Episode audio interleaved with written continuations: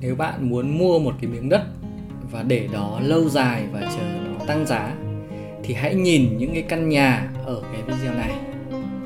Đó là một câu chuyện thật xảy ra ở những dự án tại khu vực Hà Đông đã xây dựng cách đây 15 năm. Nhà bỏ hoang, không được sử dụng để ở hay là kinh doanh. Có thể nhà đầu tư có lãi về đất và chỉ ngang bằng tiết kiệm ngân hàng. Nhưng những cái căn nhà thì rõ ràng đã khấu hao, mất đi mà không tạo ra tiền. Mình có một người bạn, cách đây 10 năm, nó cũng mua một cái mảnh đất ở ngoại thành Hà Nội với giá 20 triệu đồng. Và 10 năm sau, khi mà thị trường bất động sản sôi động nhất vào năm 2021 thì nó cũng tăng giá lên 35 triệu đồng. Tức là tăng khoảng 75% trong 10 năm liền khi đó, nó chốt giá bán và ngồi nhẩm tính lại.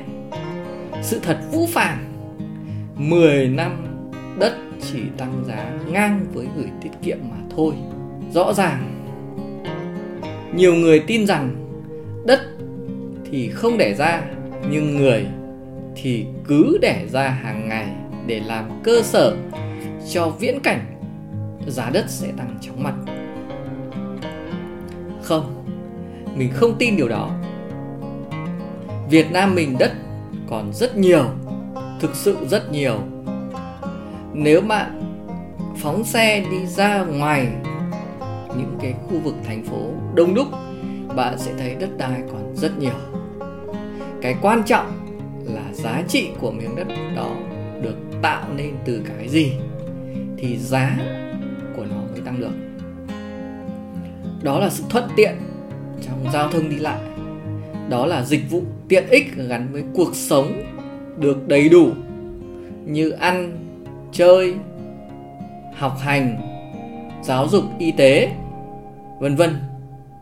Và đó cũng là sự tăng lên của dân số tại khu vực đó và đó cũng là sự tăng lên của tích lũy, thu nhập của người dân.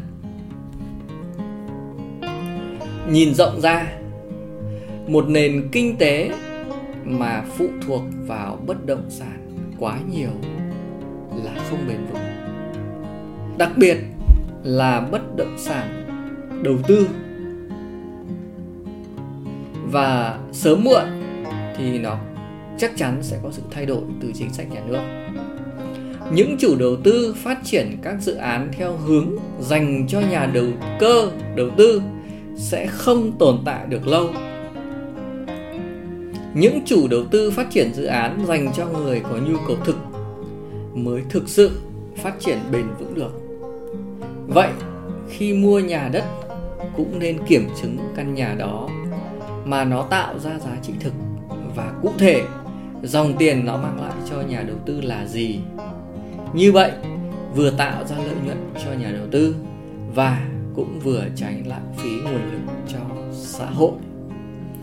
Hãy chọn một bất động sản mà bạn có một mục đích rõ ràng để ở hay để đầu tư sinh lời. Và để đầu tư sinh lời thì cụ thể nó là gì? Cảm ơn các bạn đã lắng nghe cái chia sẻ từ video trải nghiệm này của hòa. Chúc mọi người một ngày mới tốt lành.